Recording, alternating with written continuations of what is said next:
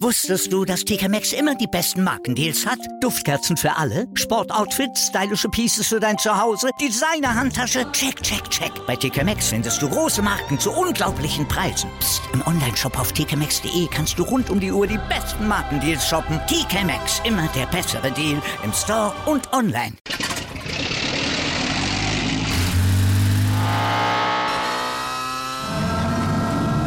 Von 0 auf 100. Aral feiert 100 Jahre mit über 100.000 Gewinnen. Zum Beispiel ein Jahr frei tanken. Jetzt ein Dankeschön, rubbellos zu jedem Einkauf. Alle Infos auf aral.de. Aral, alles super. Anwurf. Der Handball-Talk auf meinsportpodcast.de. Hallo und herzlich willkommen zur neuen Ausgabe von Anwurf, eurem Handball-Talk auf meinsportpodcast.de und auf Sportradio. Dort laufen wir jeden Montag von 13 bis 14 Uhr. Ja, und wir haben uns jetzt wieder eine Stunde lang Zeit genommen, über die aktuellsten Themen im Handball zu sprechen. Champions League Final vor unser Handball- oder Handball-Bundesliga-Team der Saison und wir haben Katharina Wilder zu Gast im Interview, um mit ihr über ihre Karriere und auch die anstehende Beach-Handball-WM zu sprechen. Ähm, und heute habe ich einen Gast, erstmal bei mir, den zum ersten Mal bei uns im Podcast mit dabei ist, worüber ich mich sehr freue. Mein Name ist Sebastian Müller und ich begrüße jetzt ganz herzlich den lieben Kollegen Tobias Schimon. Hallo Tobias. Grüße. Ja, servus Tobias. Ähm, ja, wie gesagt, du bist zum ersten Mal dabei. Die Handballfans werden dich äh, kennen von Sport Deutschland während EM und WM bei Männern und Frauen auf jeden Fall zu hören, aber natürlich auch Motorsport. Ähm, aber Handball schon die größere Leidenschaft oder eher Motorsport? äh, also Handball spiele ich halt oder habe ich gespielt, seitdem ich sechs Jahre alt bin und äh, auch gar nicht so verkehrt, aber naja gut, nach ganz oben hat es nie gereicht, muss man auch sein. Aber ähm, habe da viel Zeit investiert, habe viel, viel Handball gespielt, von daher, das ist schon die große Liebe natürlich. Der Motorsport kam dann erst nachträglich so dazu, aber ich würde mal sagen, da sind wir auf einer Augenhöhe mittlerweile, aber Handball ist schon, ist schon, ist schon mein, mein großes, mein, meine große Leidenschaft, mein großes Baby. Ja, ich glaube, bin ich, bin ich definitiv bei dir. Wenn man das selbst gespielt hat, ist es immer noch mal was anderes und das, das macht so nochmal eine größere Leidenschaft einfach. Ja, ich habe schon gesagt, wir wollen ein bisschen über das Champions League Final Four sprechen, über äh, das Turnier in Köln jetzt erstmal wieder auch, auch mit Fans, das natürlich sehr, sehr schön gewesen ist, nachdem es jetzt ja aufgrund von Corona zwei Jahre lang ohne Fans gewesen ist.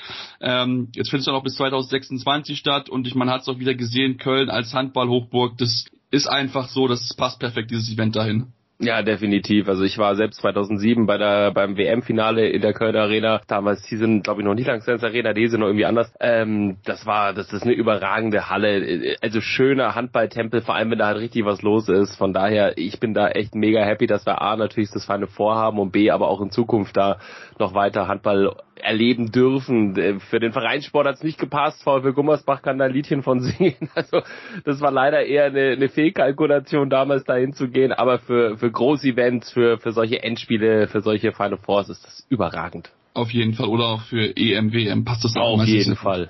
ja, auf jeden Fall. Das ist sehr, sehr schön. Ähm, ja, und wir wollen natürlich jetzt über, über die Spiele sprechen und uns äh, mit der deutschen Mannschaft beschäftigen. THW Kiel äh, im Halbfinale gegen ja den vermeintlichen Favoriten gespielt, FC Barcelona. Und wir wissen es ja eigentlich, wie es in Köln ist. Der Favorit gewinnt meistens eigentlich nicht das Turnier. Ähm, wir müssen aber sagen, das Spiel haben sie gewinnen können. 34 zu 30 in dem Spiel, wo ich sage, Kiel hat gut mitgehalten. Und mit der besseren Torhüterleistung hätte es vielleicht zum Sieg gereicht. Ja, interessanterweise, ne, weil da hat man sich eigentlich ja immer drauf verlassen können. Ähm, aber es ist wie immer bei solchen Spielen, bei großen Turnieren geht es einfach darum, du brauchst einen guten Torhüter. Das haben wir auch im Finale jetzt gesehen, ehrlich gesagt. Da hat sich das bewahrheitet, da beide Mannschaften auf Augenhöhe gespielt haben, weil die Torhüter einfach beide auch auf Augenhöhe waren.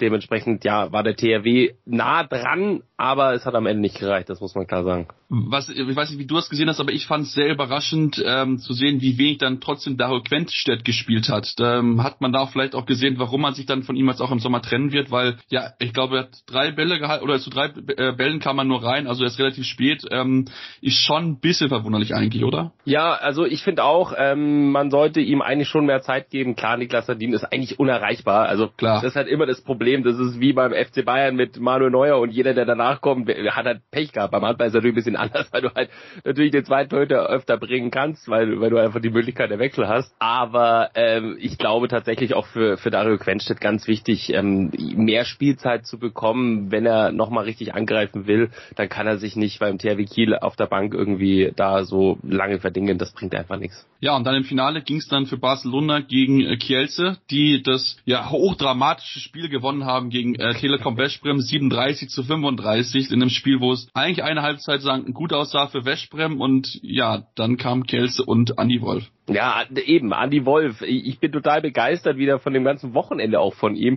Ich habe gestern dann äh, Gary Paumann hier von der Zone schon zwischendurch geschrieben. Ich so, Mann, wenn er endlich mal wieder in der Nationalmannschaft so halten würde, das wäre einfach wirklich der, der, der, Hammermoment. Ähm, das klappt in, im Verein irgendwie immer ein bisschen besser und äh, er ist einfach wirklich, er ist eine Granate im Tor. Ich weiß nicht, warum es in der Nationalmannschaft so oft nicht klappt. Ich weiß nicht, ob er sich da zu sehr unter Druck setzt, zu sehr beobachtet fühlt.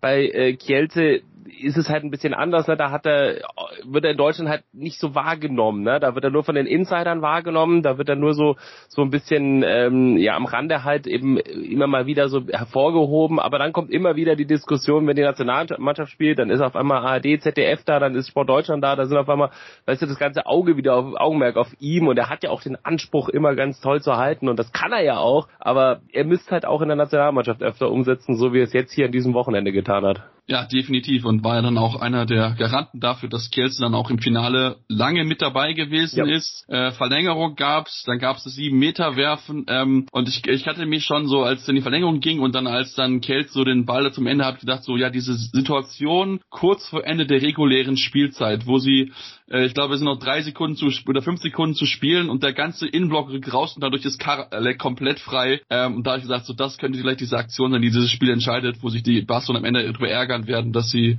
ja halt da nicht konsequent verteidigt haben. Absolut, das war das war war gigantisch dieser dieser dieser Versuch, alle, alles konzentriert sich der Innenblock auf den Rückraumshooter und dann ist der Kreis komplett frei. Also es war auch tatsächlich schlecht verteidigt in dem Moment. Also äh, die Absprache hat null gepasst, alles stürzt raus und keiner passt hinten auf den Kreislauf. Also das ist beachtlich eigentlich für das, dass sie äh, das Spiel über relativ gut unter Kontrolle hatten, dann am Ende da wirklich so ein so ein ja in so ein in, auf so einen Bauerntrick reinfallen am Ende des Tages. Hat mich ein bisschen gewundert hat aber auch gezeigt, jeder wollte in dem Moment, glaube ich, wirklich das Tor verhindern und auf jeden Fall das Spiel in der regulären Spielzeit entscheiden. Ja, und dann haben sie leider ihren Kreisel vergessen. Äh, wer war es? Thiago Petrus, ne? Hat dann getroffen. Nee, Karalek war's. Äh, Karalek war's dann. Ja, Danke. Karalek, der getroffen hat, der auch dann MVP geworden ist äh, nach dem Turnier, äh, können wir mit gleich nochmal drüber sprechen. Ja, und dann aber Kielce, dann hat die gesagt, die Chance kurz vom 7 Meter oder kurz vor Ende der Verlängerung das Spiel zu entscheiden. Und ich finde, da haben sie es dann, ich glaube, bei einer halben Minute restlicher Spielzeit haben sie es dann nicht clever genug gespielt, weil da hätten sie es eigentlich entscheiden müssen. Ja, ja, aber das ist wie so oft, ne? Du hast die, du hast es in der Hand, du willst es entscheiden und dann, und dann gehen irgendwie die Nerven mit dir durch. Ich durfte auch das Halbfinale äh, Frankreich gegen Spanien äh, kommentieren und da war es genauso. Da war eigentlich eine völlige freie Chance für die Franzosen zum Ausgleich und dann haben sie es nicht geschafft. Das war das Gleiche. Da hat der Ludovic Fabregas in letzter Sekunde noch vergeben. Ähm, das war, das war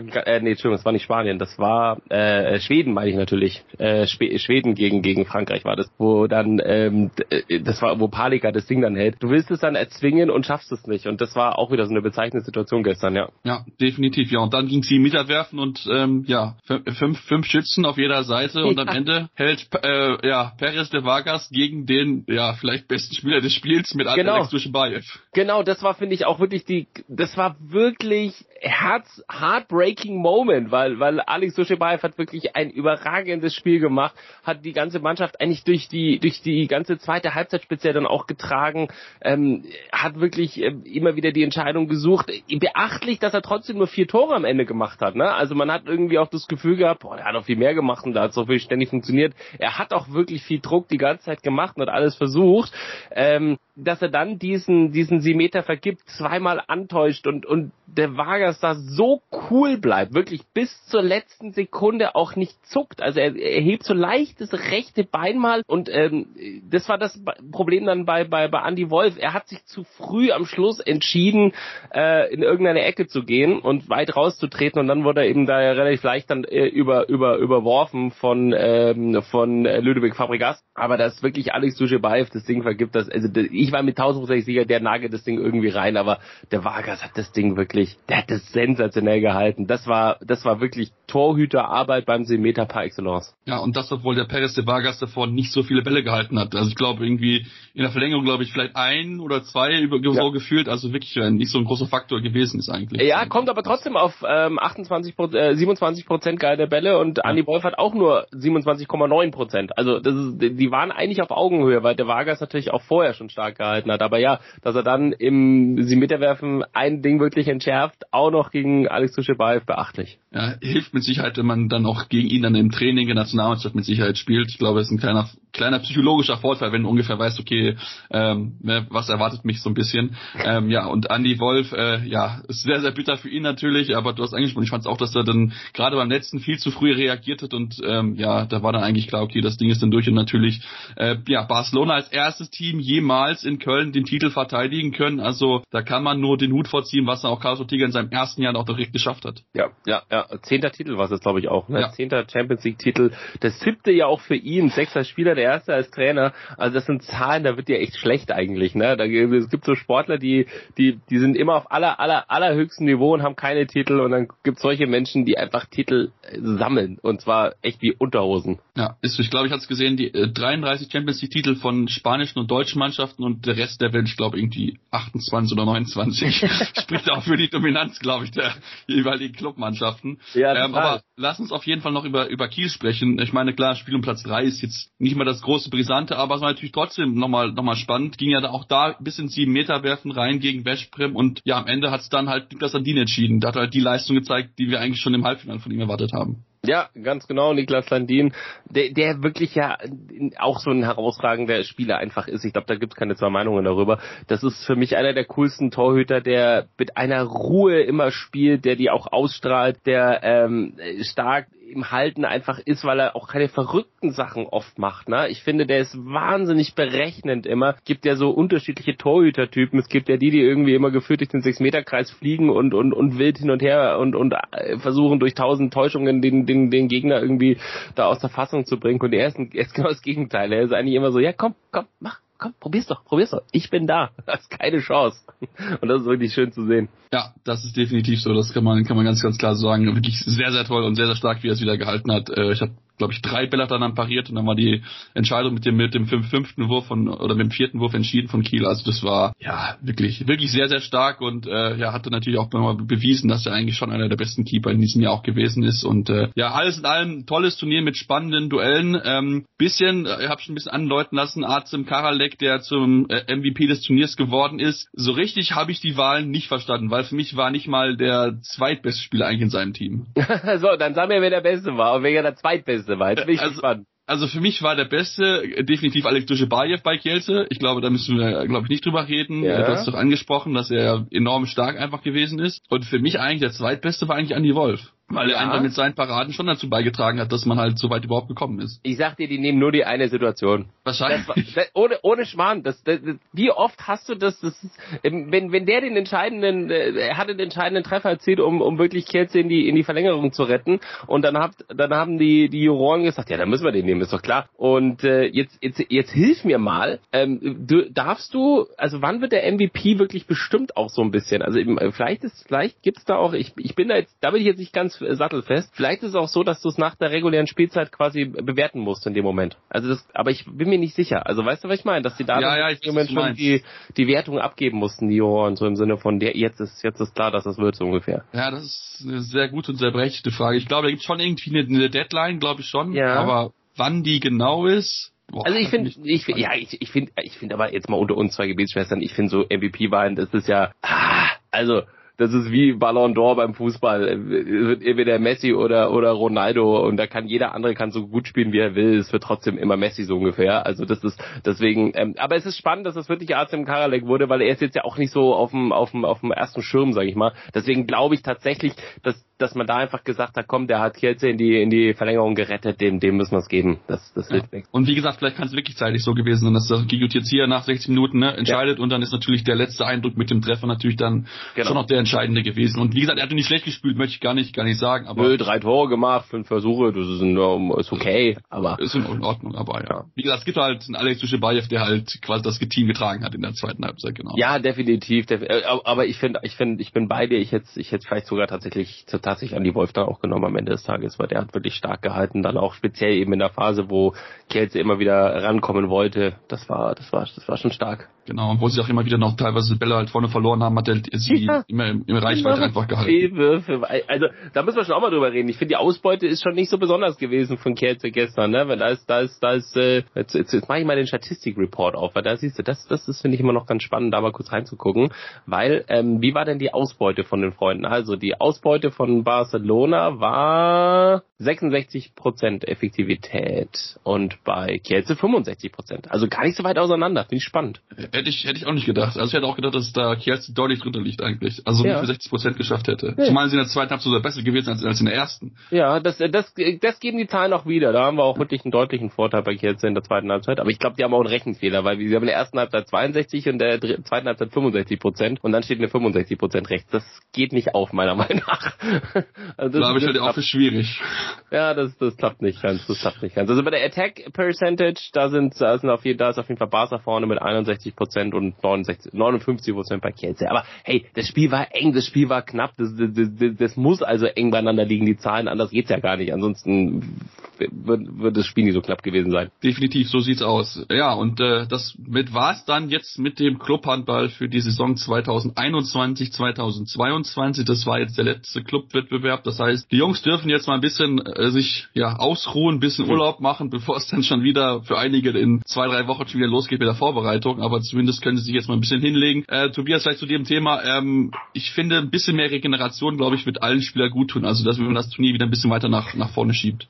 Ja gut, die Diskussion haben wir ja schon ewig. Ne? Also äh, die Überspieltheit der Handballer, ich glaube, dass das das wird uns noch lange, lange, lange, lange begleiten. Ich sehe auch keine, keine Verbesserung da irgendwie. Ähm, du wirst nach wie vor jährlich ein Großturnier brauchen mit EM oder WM, einfach auch wegen der Aufmerksamkeit. Du wirst ähm, so Clubwettbewerbe wie Champions League und Co. brauchst du auch für die Vermarktung und für, für die Sponsoren etc. Also du wirst da leider nichts dran ändern können. Ich, ich, ich habe auch noch keinen, keinen richtigen, keinen richtigen Einfall, wie man gleichzeitig die Aufmerksamkeit hochhält und andererseits den Spielern mehr Entlastung gönnt. Also da gibt's vielleicht noch ein, zwei Wege, aber die sind dann auch wieder nicht finanzierbar, dass du sagst, du erweiterst die Kader noch, du machst noch mehr Spieler, keine Ahnung, ähm, da gibt's ja verschiedene Ideen, die man da irgendwie einbringen könnte, aber das ist natürlich dann wieder unglaublich teuer, auch für die ganzen Clubs, das können sich dann wieder nicht leisten, ähm, beziehungsweise ja, dann hast du trotzdem nur eine erste sieben, eine erste acht in Anführungszeichen und der Rest ist nur, nur zum Auffüllen da, also da, und dann dominieren wieder doch nur die Clubs, die einfach wahnsinnig viel Geld haben.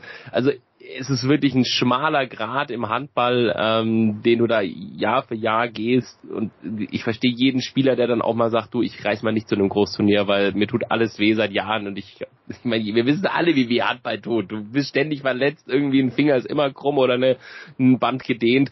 So als das ist, gehört ja schon zum Alltag und die schweren Verletzungen wollen wir mal gar nicht drüber reden. Also es ist wirklich jedes Jahr die gleiche Diskussion und ich glaube, die Diskussion wird den Handball noch Jahrzehnte begleiten. Ja, da würde ich dem definitiv zustimmen. Da bin ich definitiv bei dir. Ja, dann machen wir jetzt eine kurze Pause und dann ja gibt's gleich Handballteam der Saison mit Tim dann wieder am Mikrofon und natürlich haben wir dann noch nachher das Interview mit Katharina Filter. Deswegen bleibt dran hier bei Anruf eurem Handballtalk.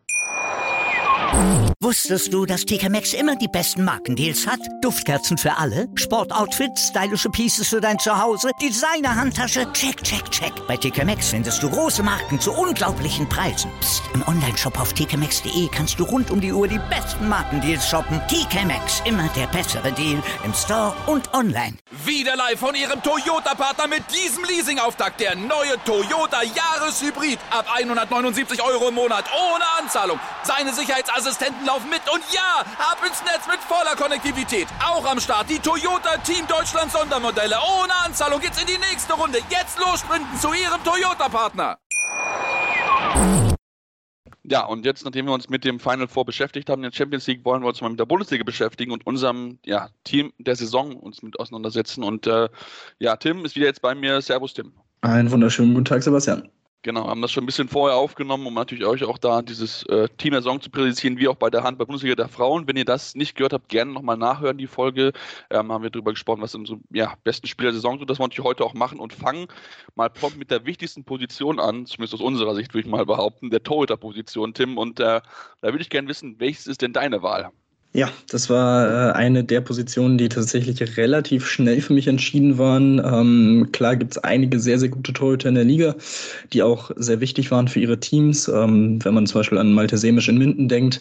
Ähm, aber für mich führt kein Weg an Kevin Möller vorbei mit der überragenden Saison, die er gespielt hat. Ähm, Dritter, was die Ges Gesamtparaden angeht. Erster, was die Quote der gehaltenen Bälle angeht, mit 37 Prozent. Ähm, vier Prozentpunkte vor Landin, der da als nächstes kommt, der auch eine gewisse Anzahl an Bällen parieren musste. Also das ist schon, das sind schon Zahlen, das ist wirklich unfassbar über eine gesamte Saison hin. Und ähm, deswegen habe ich mich dafür Kevin Möller von der SG Flensburg-Handewitt entschieden. Ja, ich würde dir da gerne widersprechen, aber mir fällt da nichts ein, was ich da nicht gegensprechen kann. Also das ist wirklich äh, das überragende Saison, was er gehabt hat. Das, das darf man nicht vergessen. Er hatte eigentlich noch Benjamin Buric, jemand vor sich, der wahrscheinlich auf einem ähnlichen Niveau ist wie, wie Kevin Miller und ähm, was er da produziert hat, das ist einfach ja wirklich überragend. Da muss man, kann man nur den Hut vorziehen, wie stark er dort ja Spiel für Spiel wirklich pariert hat, was er da wirklich für Zahlen abgeliefert hat. Und äh, auch wenn Niklas Landin ähnlich stark gewesen ist, 33 Prozent Quote, ähm, nur fünf Bälle weniger gehalten, gut in zwei Spielen auch weniger, klar, aber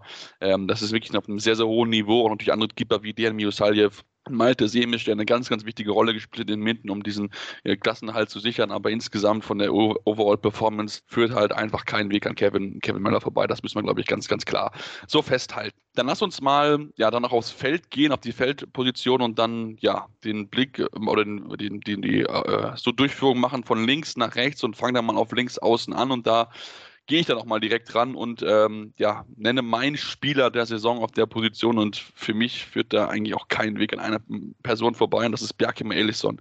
Äh, 243 Tore, 73 Prozent Wurfquote, den Außen eine gute Quote, geht mit Sicherheit noch ein bisschen besser, aber auf jeden Fall eine sehr, sehr starke Quote. Zum Beispiel aber besser als Marcel Schiller.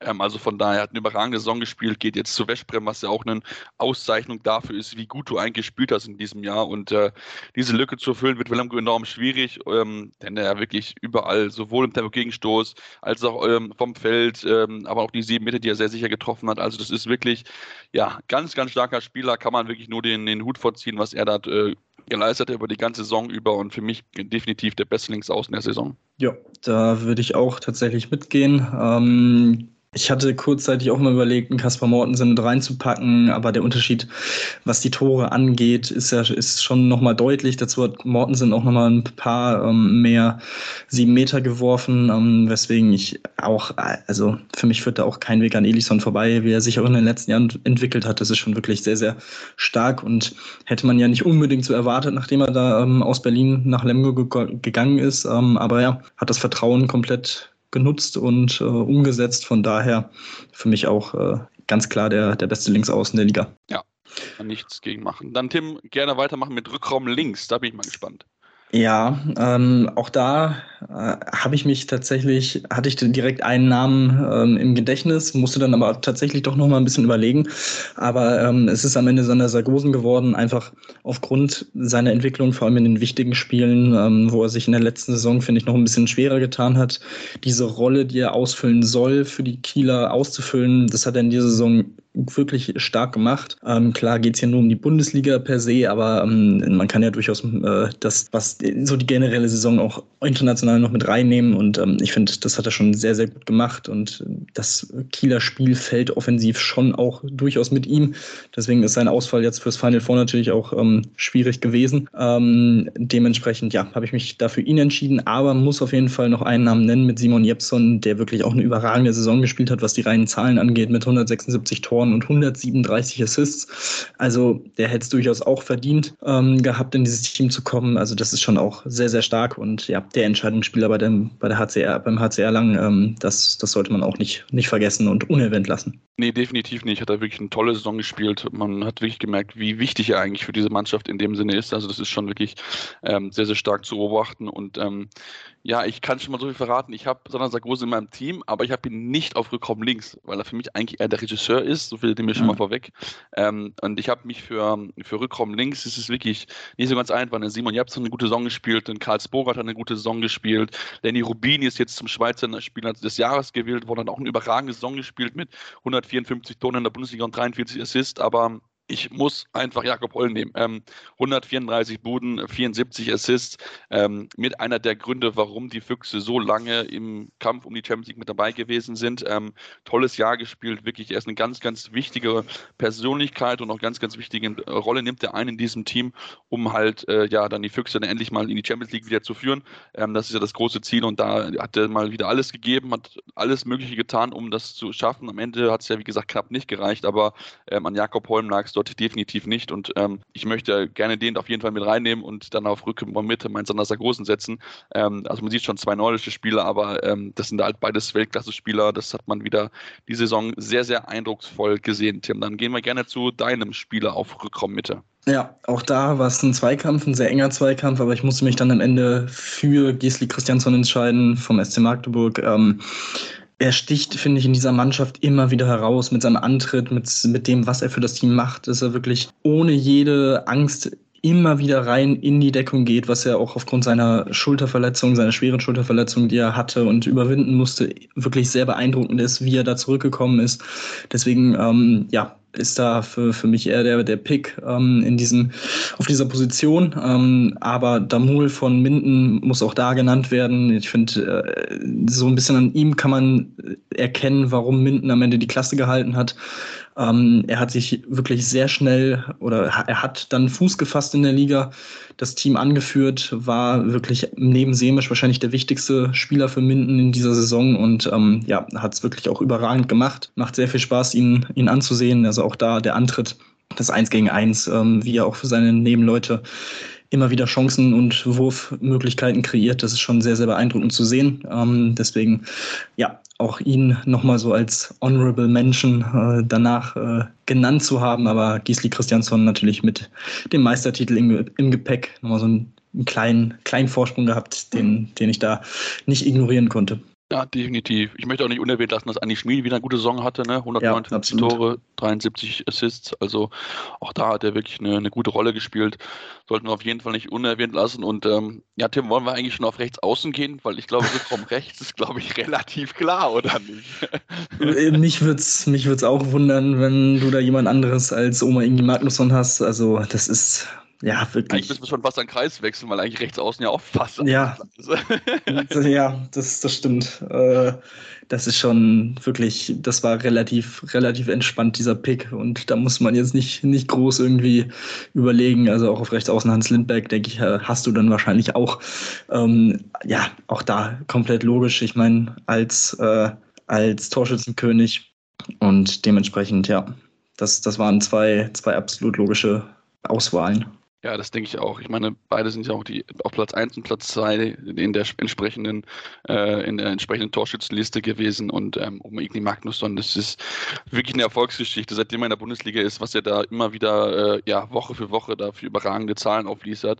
Ähm, das ist wirklich, äh, ja, das kann man wirklich nur den Hut vorziehen. Das ist wirklich sehr, sehr beeindruckend. Der ist wirklich der ganz wichtige Mann ähm, auf der Position und von daher, äh, ja, ist es wirklich, äh, glaube ich, kann man nur drüber reden, auch bei äh, Hans Lindberg, der jetzt nochmal verlängert hat für ein weiteres Jahr. Das ist natürlich immer sehr, sehr schön, ihn noch zu sehen. Auch wenn er schon im fortgeschrittenen Alter ist, liefert er weiterhin immer absolute Top-Leistung. Und das ist wirklich, ähm, ja, wirklich absolut, absolut stark, was er dort immer wieder Jahr für Jahr trotz seines hohen Alters immer noch äh, performt. Ähm, vielleicht nicht unerwähnt lassen wollen, was man mal Vladan Lipovina mit 177 Buden auf Platz 7 hat auch eine starke Saison gespielt. Ähm, da hat man sich da auch nochmal, ich glaube, in Bayern nochmal entschieden, mit ihm zu verlängern. Nochmal auch eine ganz wichtige Personalie dann um dann zurückzukommen. Ähm, wirklich ganz, ganz stark. Auch wenn er vielleicht ein bisschen eindimensional ist, nicht so der große Assistgeber, aber trotzdem eine ganz, ganz wichtige Rolle gespielt äh, in, in Baling. Und ähm, ja, dann lasst uns dann doch jetzt zu unserem Kreisläufer kommen. Und das ist eine Position, wo ich dann äh, ein bisschen gespannt drauf bin, was du für den ja entschieden hast, weil ich glaube, so den richtig, richtig großen Namen, den man richtig überragend gespielt hat, habe ich jetzt so dieses Jahr nicht gesehen. Nee, deswegen habe ich mich da jetzt auch für jemanden entschieden, der einfach es auch schon im vergangenen Jahr in unteren Ligen ähm, sein, seinen Weg gegangen ist und sich immer weiterentwickelt hat mit äh, Niklas Weller vom HSV Hamburg.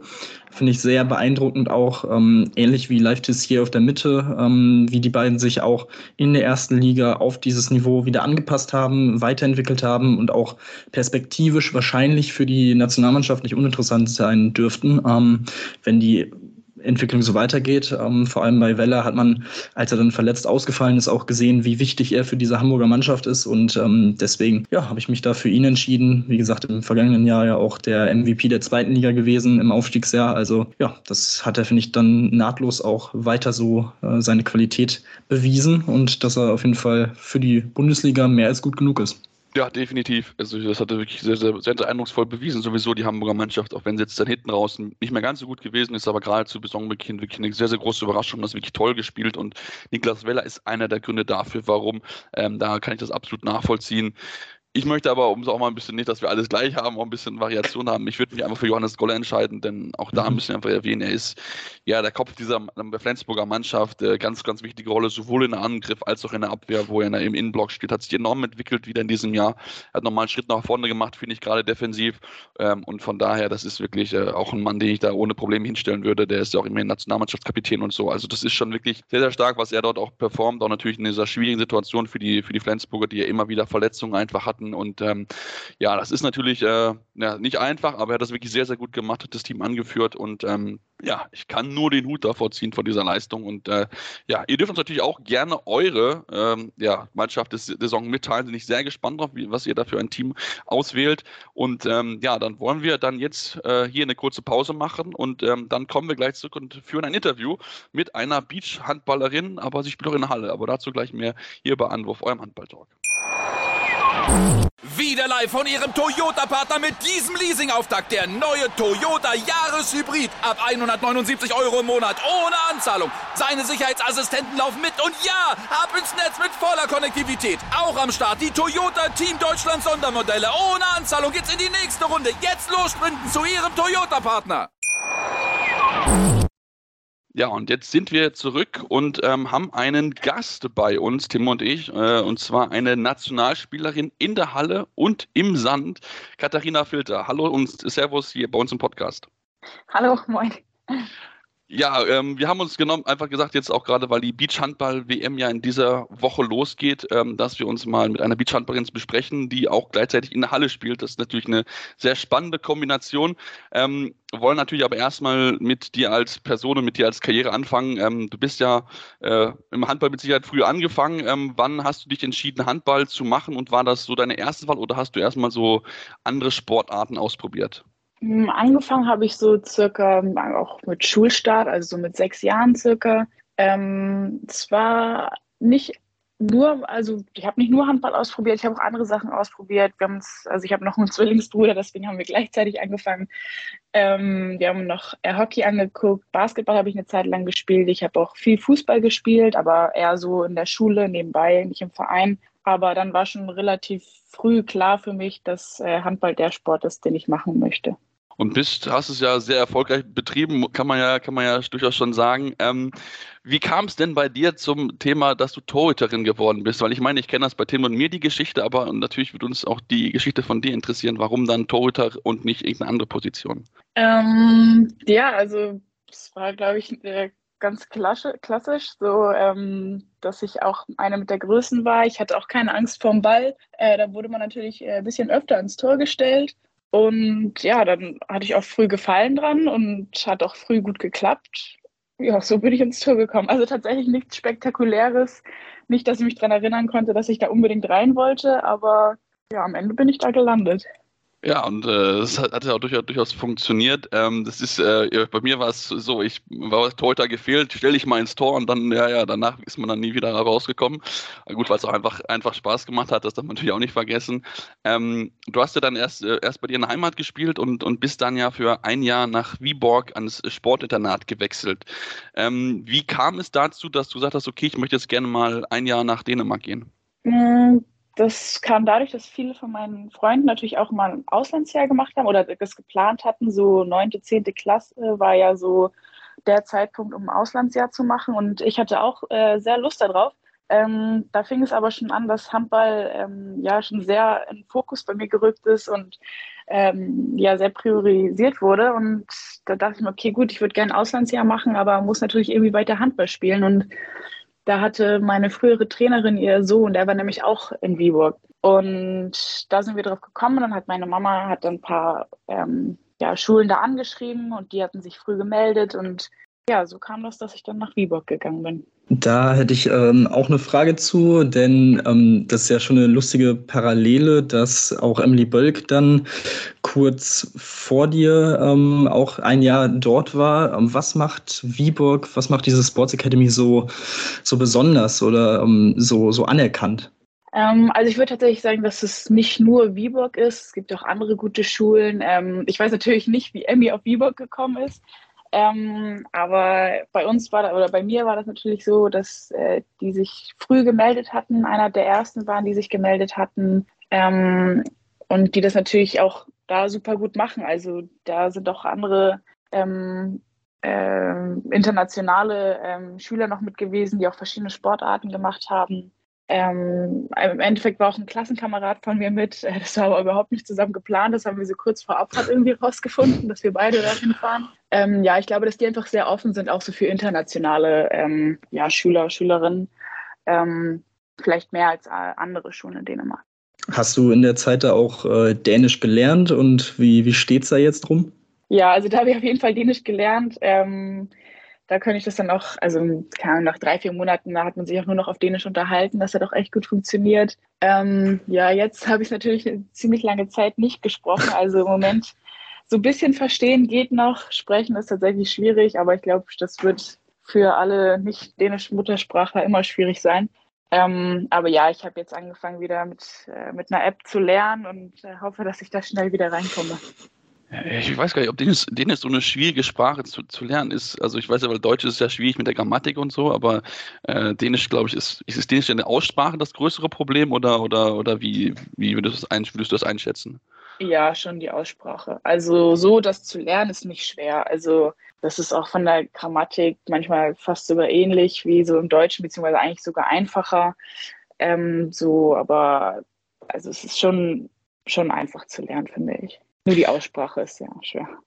Okay, das, das glaube ich mir. Das ist bei den, den anderen nordischen Sprachen ja, glaube ich, auch nicht ganz äh, nicht anders, dass man da wirklich da sehr genau aufpassen muss. Ähm, wenn du jetzt ein bisschen zurückguckst, inwieweit hat dir diese, dieses eine Jahr dann in Viborg dann nochmal mal geholfen oder wie, wie würdest du diese Zeit einfach insgesamt bewerten? Das war mit Sicherheit auch eine sehr intensive Zeit mit Handballinternat in, in einem Jahr. Ähm, also es hat mir auf jeden Fall sehr geholfen. Ähm, auch so krafttechnisch, da habe ich auch wirklich angefangen, richtig Krafttraining zu machen. Also das heißt, ich habe da auch das erste Mal so richtig Muskeln aufgebaut, würde ich sagen. Ähm, sonst handballerisch ähm, natürlich auch. Also die sind da schon mit einer bisschen anderen Philosophie als in Deutschland. Also viel mehr ausprobieren, viel mehr Würfe. Ähm, ja, also das hat mich natürlich schon weit gebracht. Genau, und dann nach einem Jahr bist du dann ja zwar zurückgekehrt nach, nach Deutschland, bist dann aber nicht mehr zurück in den Heimatverein, sondern dann nach Buxtehude, die ja dann auch schon eine der besseren Jugendarbeiten in Deutschland haben und hast dort äh, ja drei Jahre gute, gute Erfolge gefeiert. Ähm, äh, natürlich auch mit Emily Bölk dann ja auch da zusammengespielt. Ähm, was ist so, was ist so von der Zeit, was nimmst du da einfach mit, was du da besonders nochmal gelernt hast oder ähm, hat es da nochmal, oder war diese Vorbereitung dann für dich nochmal auf die Bundesliga und dann mögliche Profizeit dann nochmal wichtiger, weil es einfach natürlich dann auch ein äh, Bundesliga und gestandener Verein ist? Ähm, also von der Zeit nehme ich natürlich super viel mit. Also da habe ich auch angefangen, äh, mit Debbie Klein Torwarttraining zu machen und das ist natürlich so ungefähr sehr ausschlaggebend für meine Karriere. Das hat mich wirklich sehr weit äh, vorangebracht. Ähm, natürlich nehme ich da viel von mit. Also wir haben wirklich coole Zeiten da gehabt, auch mit der A-Jugend-Bundesliga. Das sind Erfahrungen, die man macht, äh, die vergisst man natürlich nicht. Ähm, ist natürlich nochmal was anderes, so ein äh, Frauenfinal vor als ein Jugendfinal vor, aber auch in der Jugend bereitet das sich natürlich äh, auf die größeren Turniere vor und es hat mir einfach super viel äh, Spaß gemacht, die Zeit da und ähm, ja, da hat ja so ungefähr auch meine Karriere angefangen. Genau, ist dann auf jeden Fall so, so richtig, richtig losgegangen. Ähm, hat dann aber noch nicht so ganz sofort funktioniert, um dann auch den, den Schritt in die erste Mannschaft zu schaffen. Beim Buxtehude SV ist natürlich auch aufgrund der Qualität im Verein natürlich auch nicht ganz so einfach. Bist dann für ein Jahr nach Rosengarten gegangen und hast äh, so ja, prompt die Meisterschaft gewonnen, dort aufgestiegen. Ähm, ist natürlich ein kleinerer Verein, äh, ist natürlich zwar auch im Norden. Ähm, wie, wie ist der, der Unterschied zwischen Buxtehude und, und Buchholz? Kannst du das irgendwie beschreiben? Ist es noch familiärer oder, oder wie, wie sieht, würdest du das bewerten? Ich würde sagen, dass es schon sehr ähnlich ist. Also die sind ja auch Kooperationsverein und da ist es ja eigentlich schon immer üblich gewesen, dass wenn man nicht den Schritt direkt in die erste Bundesliga schafft, kann man dann zu Rosengarten wechseln, äh, was ich dann ja auch gemacht habe. Und ich würde schon sagen, dass es sehr ähnlich ist. Also auch sehr familiär. Ähm, hat natürlich immer viele Ambitionen. Äh, wir sind ja in dem, also als ich da war mit dem Meister geworden in dem Jahr, wir sind aber da nicht aufgestiegen. Das sind die erst ein Jahr danach. Ähm, das war natürlich immer natürlich auch mal ein bisschen ärgerlich, wenn man wusste, man könnte aufsteigen, aber im Endeffekt hapert es am Geld. Ähm, ja, aber es war trotzdem ein gutes Jahr. Ja, ich meine, Meisterschaft zu feiern, das ist mit Sicherheit immer, immer was Tolles. Ich glaube, da ja. äh, freut sich jeder dann entsprechend groß drüber. Ähm, ich weiß gar nicht, das war, war das deren erster Meisterschaftstitel in der zweiten Liga wahrscheinlich, oder? Nee, das war, glaube ich, schon deren dritter. Okay. Äh, ja, aber äh, äh, sind ja jetzt immer, immer noch so ein Verein, der so ein bisschen so an der Schwelle zweite, erste, erste Liga steht. Ähm, äh, natürlich aber auch trotzdem, äh, ja, möglichst immer wieder gut kämpft. Auf jeden Fall einer der kleineren Vereine, der da auf jeden Fall oben immer mitmischen kann. Ähm, ja, und dann ging es zurück in die Bundesliga und dann durftest du auch dein Debüt äh, feiern. Ähm, Denkst du noch oft an dein erstes Bundesligaspiel zurück? Und wenn ja, was fallen dir noch an, an Szenen ein, an die du dich gerne zurückerinnerst? Hm, also um ehrlich zu sein, tatsächlich nicht. Also ich weiß, ich bin mir noch nicht mal mehr sicher, wo es war. Es war auf jeden Fall kein Heimspiel, mein erstes Spiel. Ähm, ich weiß noch, dass äh, meine Mama, meine Oma und so alle da waren, aber so an das Spiel an sich kann ich mich tatsächlich nicht mehr so gut erinnern. Ähm, ja, dafür war die ganze Saison ähm, oder meine erste Saison sehr aufregend. So dafür, dass ich ja als dritte Torhüterin eigentlich unterschrieben hatte und dann direkt eigentlich erste war glaube ich, dass das mit Sicherheit, ähm, ja, das was sehr Aufregendes gewesen ist, dass man sofort dann auch mit dabei gekommen ist und hast es dann ja auch relativ schnell dann auch, auch geschafft, dir dann noch deinen Posten zu erarbeiten. Warst ja jetzt auch in der vergangenen Saison auch schon Kapitänin im, im, äh, im Verein. Ähm, wenn wir, wenn wir drauf schauen, hast du so, so Spiele, wo du, wo du dich gerne dran zurückerinnerst oder so Momente, wo du sagst, das war so ein Spiel, wo ich richtig, richtig gut gewesen bin? Ähm, es gibt ja, es, ist, also es gibt schon Spiele, wo ich dann sage, ja, da war ich dann schon zufrieden mit mir, da habe ich äh, gerne gespielt. Ähm, ich weiß nicht, es, ich bin wirklich schlecht daran, manchmal mich an Spiele zu erinnern. ähm, aber klar, also ähm, so besondere Spiele wie zum Beispiel mein erstes Länderspiel, an sowas kann ich mich natürlich schon gut erinnern, zumindest, also jetzt nicht an den Spielverlauf, aber so an die Emotionen, die ich gespürt habe und daran erinnere ich mich natürlich gerne zurück. So. Mhm. Und dann, ja, hast du im vergangenen Jahr 20, äh, 2021 dann auch dein Debüt in der Nationalmannschaft feiern dürfen. Das war mit Sicherheit auch ähm, was, was sehr Besonderes. Kannst du dich noch an den Anruf vom Bundestrainer erinnern, ähm, was er gesagt hat oder, oder wo du gewesen bist? Das ist ja auch immer etwas, was mit Sicherheit in Erinnerung bleibt eigentlich. Ja, also bei mir war es ja äh, so, Debbie war, ist ja, war ja ähm, Torwarttrainerin bei, bei Buxte und beim DHB äh, das heißt, meine Einladung oder die ähm, habe ich dann eher über sie bekommen, die Info, ähm, ob, ähm, dass ich dabei bin oder nicht.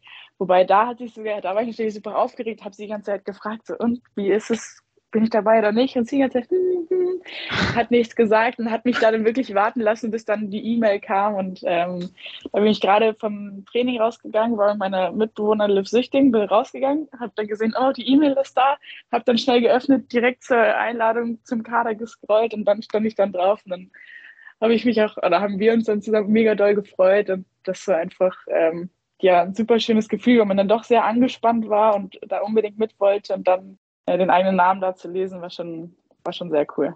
Ja, das kann ich, kann ich mir sehr gut vorstellen, dass das äh, was sehr Besonderes gewesen ist. Ähm, ja, und du warst dann ja dann sogar, ähm, äh, dann sogar bei der WM mit dabei, ähm, schon relativ schnell. Das ist ja mit Sicherheit auch nochmal was, ähm, ja, was Besonderes, was man auch natürlich dann auch aufsaugt, als auch als noch junge, junge Spielerin, ähm, dass man direkt dann noch in Spanien mit dabei sein darf. Bei so einem ersten großen Turnier ist mit Sicherheit auch nochmal was richtig Aufregendes gewesen. Auf jeden Fall. Also ähm, ja, erstes großes Turnier, da ist man natürlich auch sehr aufgeregt. Ähm, ich habe mich einfach gefreut, dass ich dabei sein durfte. Ich habe dann ja auch sogar noch äh, relativ viel Spielanteil bekommen. Äh, bin eigentlich auch ganz zufrieden mit mir, mit dem Turnier. Ähm, klar, habe auch gemerkt, dass da noch wirklich was fehlt, ähm, um die Weltspitze zu erreichen, aber dass es nichts ist, was ich nicht erreichen könnte und habe jetzt einfach mega Bock, so dieses Niveau dann auch zu erreichen. Genau, und ähm, über deinen Wechsel, natürlich aber auch über die Vergangenheit mit Buxtehude und deiner zweiten Leidenschaft, dem Beachhandball, wollen wir jetzt in einer kurzen Pause sprechen. Deswegen bleibt dran hier bei Anwurf, eurem Handball-Talk. Wieder live von Ihrem Toyota-Partner mit diesem Leasing-Auftakt. Der neue Toyota Jahreshybrid. Ab 179 Euro im Monat. Ohne Anzahlung. Seine Sicherheitsassistenten laufen mit. Und ja, ab ins Netz mit voller Konnektivität. Auch am Start die Toyota Team Deutschland Sondermodelle. Ohne Anzahlung geht's in die nächste Runde. Jetzt los sprinten zu Ihrem Toyota-Partner.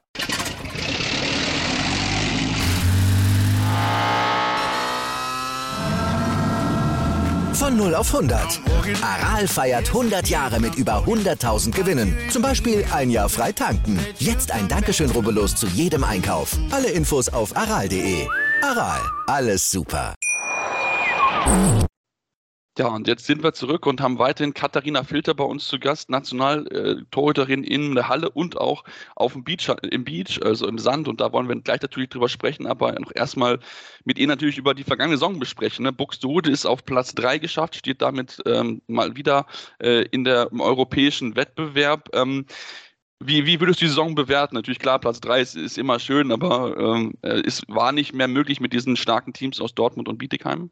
Ähm, nee, also ich glaube, mit Platz drei haben wir schon ähm, das Beste rausgeholt, was ging. Ähm, das hätte von Anfang an ja auch irgendwie niemand erwartet, aber wir sind schon von Beginn an gut gestartet und ja, da dachte man doch so, ah ja, gut, wir haben Glück, wir hatten nur äh, da die ersten paar Spiele gewonnen, aber das hat sich weiter so durchgezogen und wir haben uns alle, jeder individuell auch super weiterentwickelt. Ähm, Spiele noch gedreht oder am Ende gewonnen, die wir vielleicht die Saison davor noch verloren hätten. Also ich bin eigentlich echt stolz auf die Mannschaft, was wir so geleistet haben. Und ähm, ja, man konnte wirklich eine Entwicklung sehen und wir sind auch viel konstanter geworden, so in dem im Vergleich zur vorherigen Saison.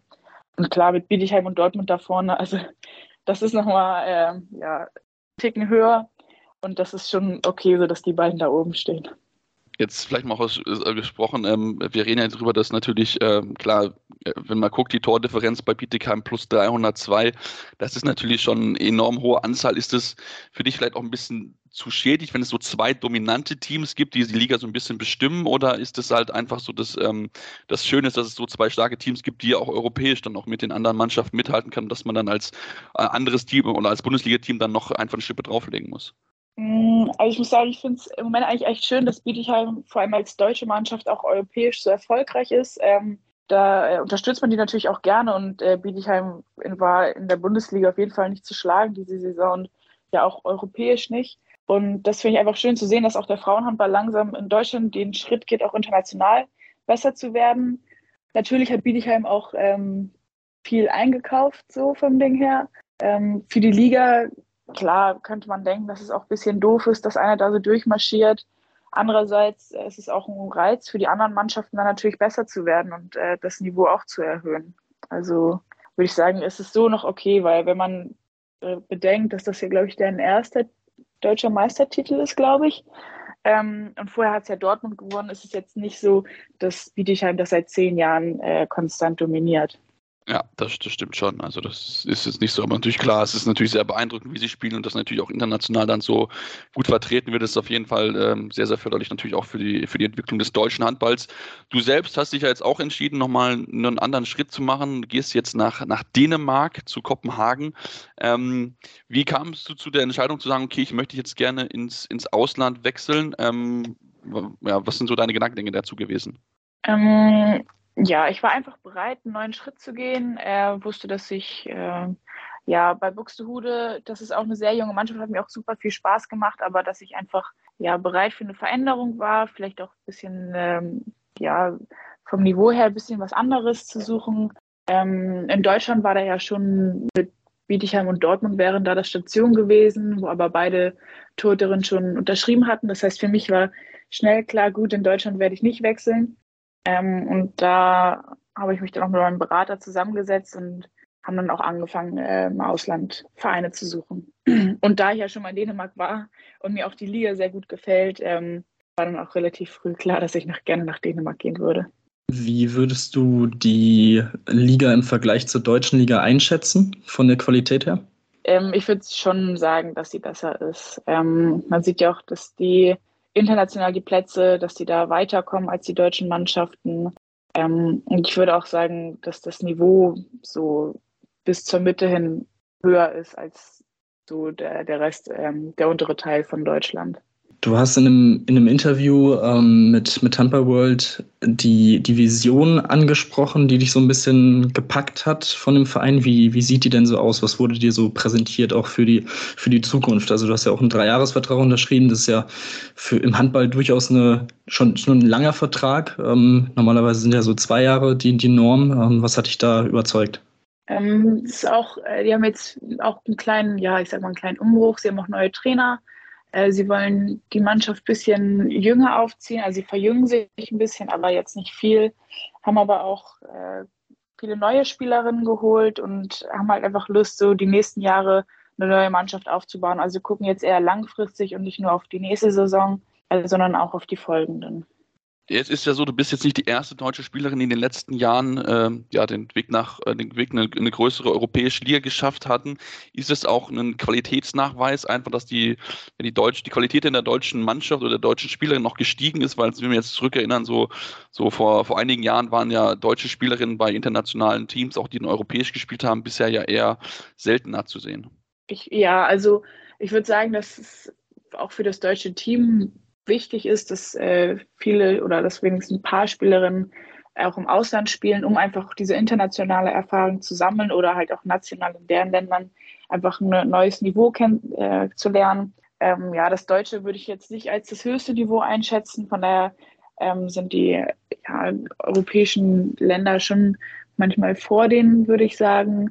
Und das ist natürlich auch eine Bereicherung für das deutsche Team, wenn da mehr im Ausland spielen, auf anderem Niveau spielen, andere Spielerinnen sehen ähm, dann vielleicht auch andere Spielerinnen besser kennen, weil sie in der Liga mit denen zusammenspielen. Ja. Ja, definitiv. Ich glaube, da können Deutschland nur profitieren, wenn man dann wirklich dann regelmäßig diesen hohen Wettbewerb hat, dass man dann einfach weiß, was dann auf einen bei auch dann großen Turnieren natürlich dann entsprechend äh, zukommt. Ja, dann lass uns mal dann zu deiner zweiten Karriere kommen, deiner Karriere im Beachhandball, ähm, wo du jetzt seit 2001 auch in der Nationalmannschaft bist. Hast du schon früh Beachhandball gespielt? Weil ich meine, du kommst ja auch aus dem Norden, das ist ja wahrscheinlich relativ naheliegend oder hat sich das so spontan ergeben? Mm, also, man hat früher natürlich so Spaßturniere gespielt in der Jugend. Also, äh, so natürlich Wer kennt sie nicht. Saison, genau. Also, in der Jugend dann einfach Spaßturniere gemacht und das war so meine erste Erfahrung. Dann eine Zeit lang gar nicht mehr. Ähm, dann war das sehr spontan mit der Nationalmannschaft, dass ich dann gefragt wurde, ob ich da mitmachen möchte. Ähm, habe ich natürlich direkt Ja gesagt, habe dann Lehrgang mitgemacht. Beim ersten Lehrgang habe ich mich noch ziemlich ja, verloren gefühlt, aber das ging dann auch schnell, habe dann schnell das Timing rausbekommen, hat auch schon von Anfang an sehr viel Spaß dabei und ja, so bin ich dazu gekommen. Ja, natürlich wahrscheinlich einfach dadurch, dass ja der, der Beachhandball auch ein bisschen mehr jetzt gefördert werden soll, dann auch möglich olympisch werden soll. Was macht für dich die Faszination Beachhandball aus? Ähm, ja, für diejenigen, die es jetzt noch nicht kennen, würd, wie würdest du die überzeugen wollen, jetzt unbedingt mal die Beachhandball anzuschauen? Ähm, es bringt einfach super viel Spaß. So die Atmosphäre, die Stimmung ist da zwar die ganze Zeit locker und man hat auch wirklich Spaß, aber wenn man dann in dem Spiel drin ist, dann packt das einem trotzdem und man hat einfach Lust und es ist natürlich auch schön anzusehen. Also wenn man da Pirouetten und Camper angucken kann, ähm, hat das natürlich auch schon da ein bisschen was ästhetisch, äh, Ästhetisches, äh, was man da angucken kann, bringt natürlich Spaß. Ähm, ja, und einfach, mir gefällt auch die Atmosphäre, die Stimmung da. Und ja, vor allem so große Turniere oder generell auch deutsche Turniere am Strand oder so, bringt halt super viel Spaß. Ja, definitiv. Ähm, wie, ist, wie schwierig ist es für dich, dich umzustellen? Weil ich meine, du siehst ja nicht häufig in der Bundesliga, dass jemand vor dir Pirouetten macht oder auch Campertricks sind ja auch eher eine Seltenheit. Musst du dich da irgendwie umstellen oder, oder wie sieht das aus für dich als Torhüterin? Hm, ja, also ich würde sagen, das erste Training ist dann schon immer noch mal ein bisschen äh, holprig, aber inzwischen geht das super schnell, dass ich das da schaffe, da umzudenken, ähm, dass ich da einfach mich daran erinnere, dass ich einfach noch länger warten muss, dass wenn gesprungen wird, nicht geworfen wird, sondern erst nochmal sich gedreht wird. Ähm, ja, aber das dauert inzwischen nicht mehr lange, dass ich da wieder reinkomme. Aber ja, eine kleine Umstellung ist dann natürlich auch geschuldet durch den Untergrund. Ähm, da merke ich mal wieder, äh, dass man nicht so weit springen kann im Sand, aber da kommt man auch schnell wieder rein. Ja, das wollte ich gerade sagen. Mit Sicherheit Sand und Hallenboden, das ist ja nochmal was komplett anderes von, von dem Untergrund her. Das macht es mit Sicherheit nicht mal, äh, ja, einfach, ist einfach eine Umgewöhnung. Ja, da hast du wahrscheinlich recht, genau. Ja. genau, jetzt seid ihr ja letztes Jahr, seid ihr ja Europameister geworden. Ähm, vielleicht ein bisschen zur Überraschung einiger, aber habt ja auch einige Spielerinnen mit dabei, wie eine Lucy Marie Kretschmer, die ja auch beides spielt, also sowohl Halle als auch auf dem Beach, äh, also in meinem Beachhandball. Ähm, wie, wie, wie war das Turnier für euch? Ich meine, ihr habt euch ja wirklich quasi in so einen so Rausch gespielt und dann wirklich diesen Titel euch geholt. Ja, also es war für uns alle auch sehr überraschend. Ähm, viele von dem Kader, also oder ein paar zumindest, waren auch zwei Jahre zuvor bei in Polen mit dabei. Da sind wir Zehnter geworden. Das heißt, äh, wir hatten natürlich Ambition, äh, weit zu kommen, ähm, sind dann auch wirklich gut gestartet in das Turnier, haben ja wirklich äh, jedes Spiel gewonnen, ähm, haben, glaube ich, sogar in der Vorrunde keinen einzigen Satz abgegeben.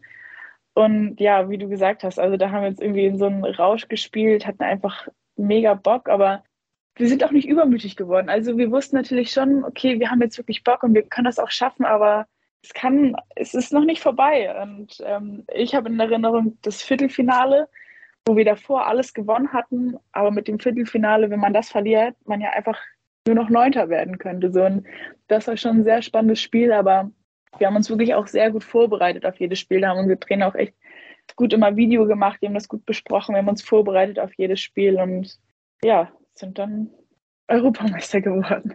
Genau, habe wirklich, wirklich alle, alle überrascht, dass sie diesen Titel geholt hat. Ich glaube, vor dem Turnier hatten, waren die, waren, war Deutschland eher Außenseiter, als wirklich schon als Titelkandidat mit einzusortieren. Aber man hat es geschafft und hat jetzt dieses Jahr die WM vor der Brust und die World Games auch noch. Also du spielst dann schon ja quasi durch. Das ist ja keine großartige Pause jetzt von, von der Halle über den Beach und dann geht es ja schon wieder mit der Vorbereitung los.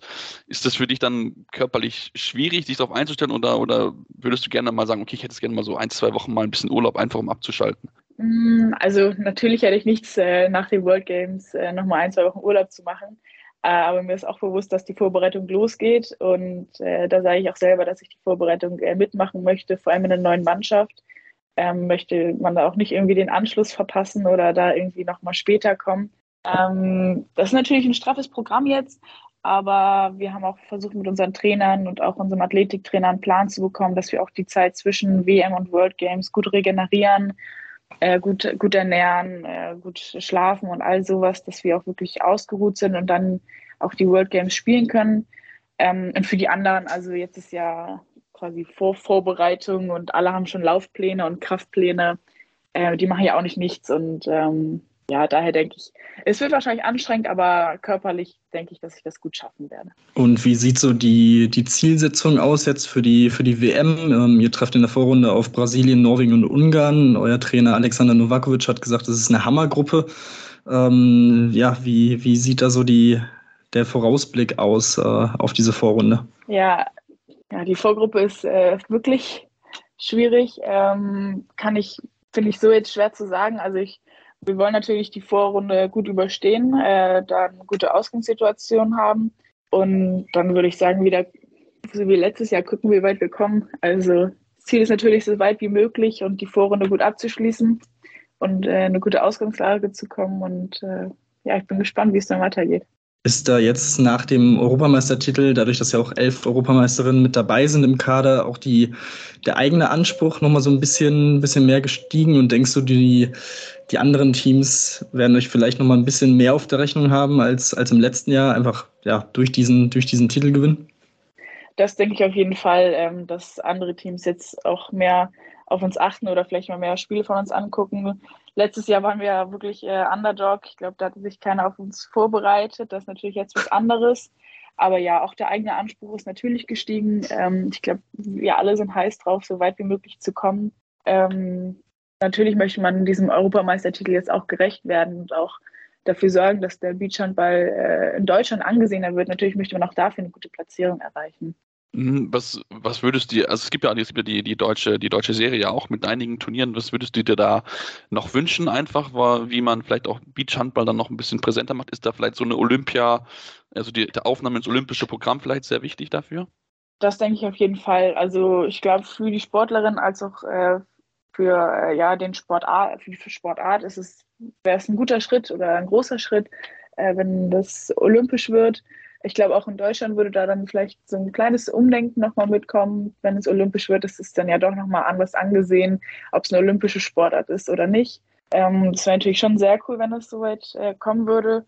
Sonst die deutsche Tour, äh, die finde ich, ähm, ich finde die gut, äh, finde ich auch gut organisiert, gut geplant. Ist natürlich immer schwierig. Ähm, jetzt, vor allem wenn wir Turniere spielen, dann können wir die Spielerin fast kein Turnier mitspielen. Ähm, das ist natürlich immer ein bisschen schwierig, aber dafür kann Deutschland ja nichts. Die planen ja die internationalen Turniere nicht. Ähm, sonst klar ist auch mal schwierig mit den Vereinen, ob die dann die Wochenenden freigeben, um Beachturnier zu spielen oder nicht. Das ist natürlich auch immer eher eine Ausnahme. Also die Spielerinnen, die erste oder zweite Bundesliga spielen, sobald Vorbereitung beginnt, ist es auch schwierig für die, ähm, an der GBO teilzunehmen, geschweige denn an der deutschen Meisterschaft, der diese ja auch immer ähm, am 1. August-Wochenende ist und da ja auch Vorbereitung voll im Gang ist. Letzte Frage. Ähm, angenommen, Beachhandball wird olympisch und die deutsche Mannschaft qualifiziert sich für Hallen- und Beachhandball. Welche Sportart würdest du spielen? um, ähm, das ist eine super schwierige Frage. Aber da ähm, Beachhandball wird ja jetzt frühestens, glaube ich, 28. Ja, 28, glaube ich, ja. Genau, und äh, bis dahin muss ich mal gucken, äh, wie das zeitlich überhaupt passt. Also im Moment plane ich leider schon damit, dass es jetzt ja, vielleicht meine letzten Großturniere sind beim Beachhandball. Ähm, da ist es leider nochmal so, Halle nochmal mehr angesehen ist. Äh, da im Moment natürlich für 24 die Chancen, olympisch zu spielen, äh, natürlich größer sind als für, ähm, für den Beachhandball und mich da dann eher auf die Halle konzentrieren werde. Und ähm, ja, es ist ja auch noch lange hin und äh, bis dahin wird bestimmt noch viel passieren. Dann werde ich mal gucken, falls das der Fall sein sollte und ich noch beide spiele. Mal gucken, wie ich mich dann entscheide. Okay, gut, super. Ja, dann wünschen wir erstmal ganz viel Erfolg natürlich für WM und dann auch für die World Games, die ja dann anstehen. Ähm, wir sind sehr gespannt, wie ihr euch schlagen werdet. Drücken euch natürlich auf jeden Fall die Daumen, werden das auch bei uns natürlich dann begleiten, werden euch natürlich auf dem Laufenden halten, wie die Ergebnisse sind. Ähm, das Interview jetzt natürlich vor dem Turnier aufgenommen. Ähm, deswegen äh, ja, werdet ihr schon wissen, wie die ersten Spiele ausgegangen sind der deutschen Mannschaft, wie, wie sich Katharina Filter und ihre Teamkolleginnen geschlagen haben. Ähm, deswegen solltet ihr uns auf jeden Fall folgen bei den Social Media Kanälen eurer Wahl, um weiter auf dem Laufenden zu bleiben. Facebook, Twitter, Instagram findet ihr uns mit dem Handel Anwurf jeweils. Und dazu dürft ihr uns natürlich auch gerne eure, äh, ja, eure Rezension dann lassen, schreiben, was euch gut gefallen hat, woran wir noch gerne arbeiten können. Ähm, und dann gibt es uns spätestens nächste Woche wieder hier bei Anwurf, eurem Handballtalk. Wieder live von Ihrem Toyota-Partner mit diesem Leasing-Auftakt. Der neue Toyota Jahreshybrid. Ab 179 Euro im Monat. Ohne Anzahlung. Seine Sicherheitsassistenten laufen mit. Und ja, ab ins Netz mit voller Konnektivität. Auch am Start die Toyota Team Deutschland Sondermodelle. Ohne Anzahlung geht's in die nächste Runde. Jetzt los sprinten zu Ihrem Toyota-Partner.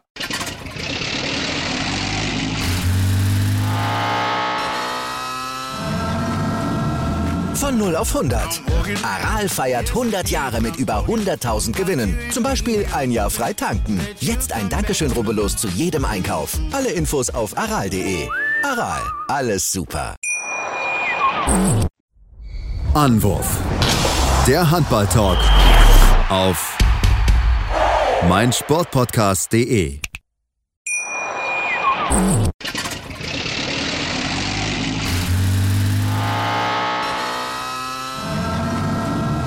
Von 0 auf 100. Aral feiert 100 Jahre mit über 100.000 Gewinnen. Zum Beispiel ein Jahr frei tanken. Jetzt ein Dankeschön, rubbellos zu jedem Einkauf. Alle Infos auf aral.de. Aral, alles super. Ich habe mich natürlich schockverliebt, weil die war wirklich ganz, ganz klein. So begann die Mensch-Hund-Beziehung zwischen Christina und Tierschutzhund Frieda. Und wie es danach, nach dem ersten Moment der Verliebtheit, so weiterging und welche Klippen es danach zu umschiffen galt, das hört ihr in der neuen Ausgabe von Iswas Dog, dem Podcast für harmonische Mensch-Hund-Beziehungen. Iswas Dog? Mit Malte Asmus. Überall, wo es Podcasts gibt.